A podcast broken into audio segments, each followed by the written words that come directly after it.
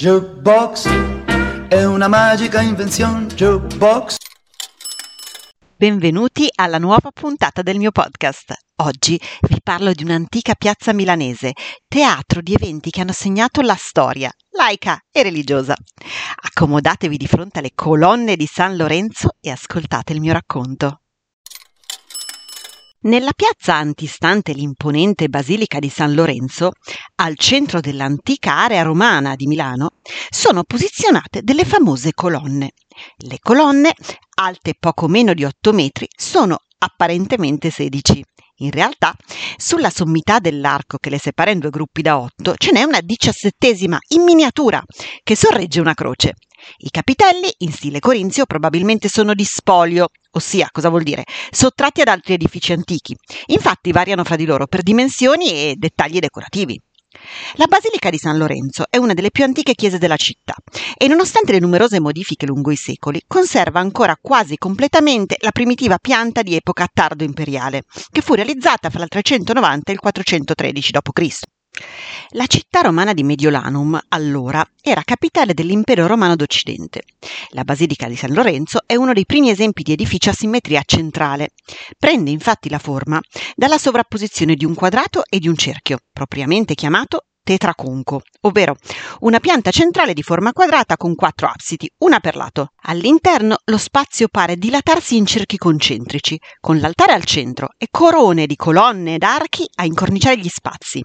Il corridoio esterno ha forma ottagonale ed è sormontato dai balconcini del matroneo. Si dice che all'inizio del IV secolo l'imperatore Massimiano abbia ordinato in questo luogo la costruzione di un tempio dedicato ad Ercole.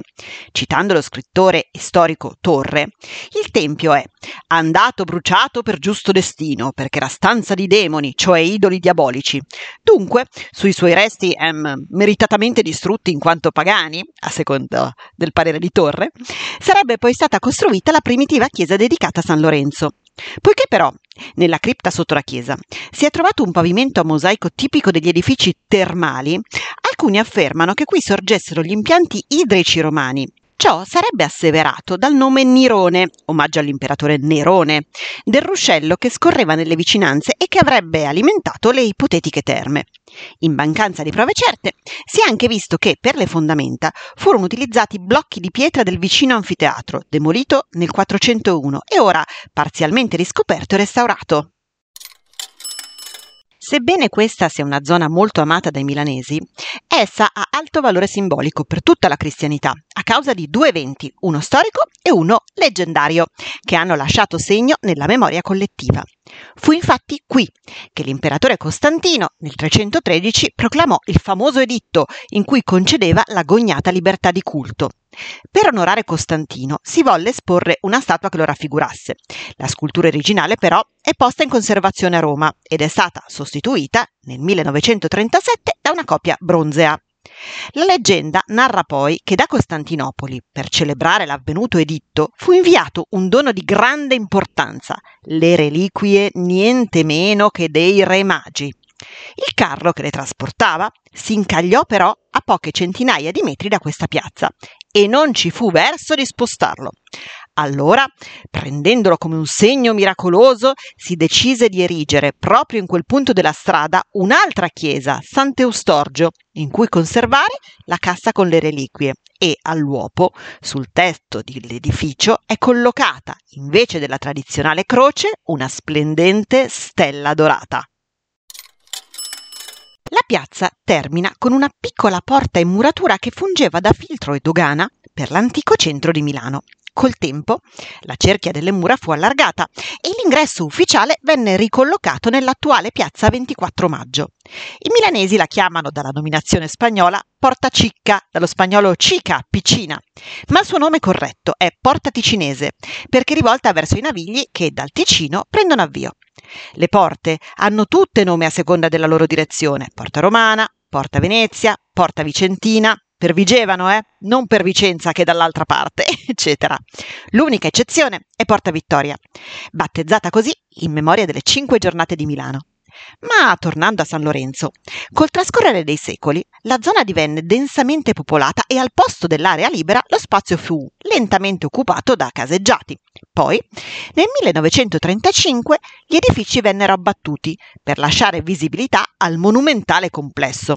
La piazza era però destinata ancora a nuove modifiche, quando si pensò bene di porle nel mezzo le rotaie dei tram poiché ovviamente essi non solo rovinavano l'estetica, ma con le continue vibrazioni portavano danni ai monumenti. Poco prima del 2000 i binari sono stati infine collocati più lateralmente. Le colonne di San Lorenzo, tutt'oggi, rivestono un particolare significato affettivo per i milanesi, testimoniando visibilmente la storia dell'antica Mediolanum sopravvissuta a invasori e contese financo ai bombardamenti della Seconda Guerra Mondiale. Non so se sia esattamente per questo, ma qui ogni sera centinaia di cittadini e turisti si ritrovano a far festa, nella più pura tradizione laica meneghina, l'aperitivo. Per oggi le nostre storie di arte ed emozione finiscono qui. Ma se ti fa piacere sentirne una alla settimana, iscriviti come follower cliccando sulla piattaforma di audio che utilizzi e mi raccomando, scrivimi le tue curiosità, ma soprattutto le tue richieste e dediche all'indirizzo arjubox.dirtidarti.gmail.com Jukebox si scrive con la J e la K, Jukebox. Comunque trovi il mio indirizzo anche nella visualizzazione della pagina introduttiva che presenta il podcast. Ora ti saluto e spero di riaverti con me nei prossimi episodi. Che la bellezza sia con te.